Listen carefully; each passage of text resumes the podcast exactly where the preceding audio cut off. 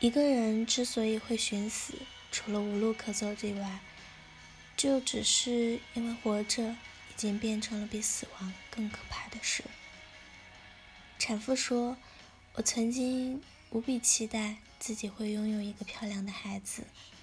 从我怀孕开始到即将临盆，前几个月我的孕期反应一直没能减少。”一直吐到将近五个月，孕中期每天基本就是躺着，躺着都又累又难受，经常自己抹着眼泪。说实话，我胆子特别小，整个孕期都在担心自己到底适不适合顺产，或者说还是剖腹产。第一胎四十一加一周待产。经检查发现胎儿的头部偏大，初步诊断脐带异常，阴道分娩难产风险比较大。那天医生和我们说明了情况，并建议了剖腹产。我听到产房外传来的熟悉的女人的声音：“医生啊，我们还是觉得儿媳妇顺产好些，就这样吧。”我心里咯噔了一下，丈夫立刻起身出去了。儿啊，剖腹产贵呀，再说了，咱还得要二胎呢。你说这要是剖腹产的话，还得等个两三年，这绝对不行啊！你知道不知道？这话尖锐的刺耳，眼泪顿时啪嗒啪嗒的掉下来。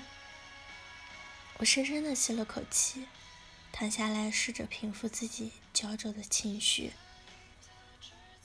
我忍着崩溃的疼痛，鬼画符似的签了恩份同意书。是啊，他们不打算采纳医生的意见，也不愿意听从我内心最真实的需求。我想到之前签署的授权委托书。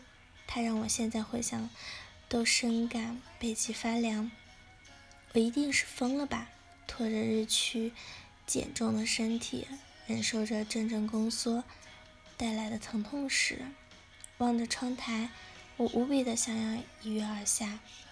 宫缩的阵痛一次次袭来，当汗水浸透了衣服和头发，因为用力而狰狞变形的脸。充血红透了的眼，还有痛极了时破口而出的咒骂，这些症状通通在我身上出现了。那种窒息感，就像是看着远处的潮水慢慢逼近我，那些卷而来的疼痛无以复加。翻滚的潮水无情地拍打着我，像个柱子一样，不能喊叫，不能移动。只能迎接一个又一个的回头潮，借着杆子的力气，我起身走向了产房外。老公迎面而来，我颤抖地告诉他：“我不行了，我真的好想死，你就让我剖腹产了，我求你了，好吗？”他的脸色还是一如往常，没有任何情绪的变化。他嘴里嘟囔着：“你先回去好好待着。”这会儿不能再乱跑了，他依旧听不进去。我扑通的一下跪倒在地。然而老公很快把我搀扶回房了。我握着床，把忍着每一分每一秒，忍过每一波，都觉得是自己劫后余生。这明明是我不失控忍痛的极限了，可他们为什么就是不同意？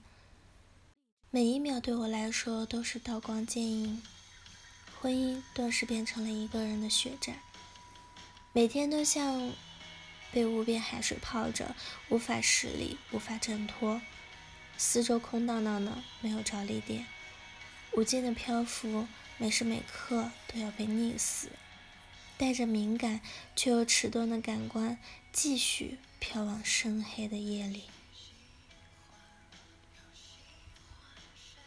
我难受的无法呼吸，好像塞了一堆炸药在胸膛一般。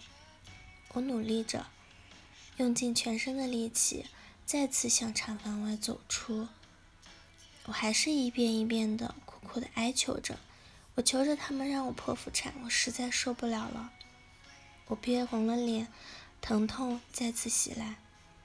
每一次宫缩都伴随着小腹剧烈的疼痛，可婆婆还是那句话：“你就再忍忍吧，哪个女人不是这样过来的？”我像是一下被拖入了万丈深渊，无助的凝视着眼前的这几个人。老公又一次把我搀回回房了，绝望顿时汹涌袭来，我心灵深处的孤独。彷徨、不安和恐惧，他似乎在告诉我：赶紧结束这苍凉与无望的期待吧。好像瞬间明白了，这一刻一定会是我这一辈子都忘不掉的无助和悲愤。肉体上撕裂般的疼痛，比起那些漠然和关心、自私，原来更能压得我喘不过气。原来这几年来，在他们心里，竟是如此的渺小。好了，以上就是今天的节目内容了。咨询请加微信 jlct 幺零零幺，或者关注微信公众号“甘露春天微课堂”，收听更多内容。感谢您的收听，我是森林，我们下期节目再见。